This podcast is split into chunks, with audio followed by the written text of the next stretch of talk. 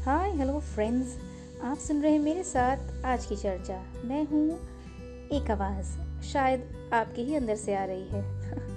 हम बात करेंगे कुछ ऐसी अनकही, अनसुनी या शायद ना कहे जाने वाली बातें जो आपके मन में रह जाती है। शायद अब हम उन्हें करेंगे खुल के दिल से बातें। सुनते रहिए मेरे साथ एक आवाज़। हमारी है शो का नाम आज की चर्चा।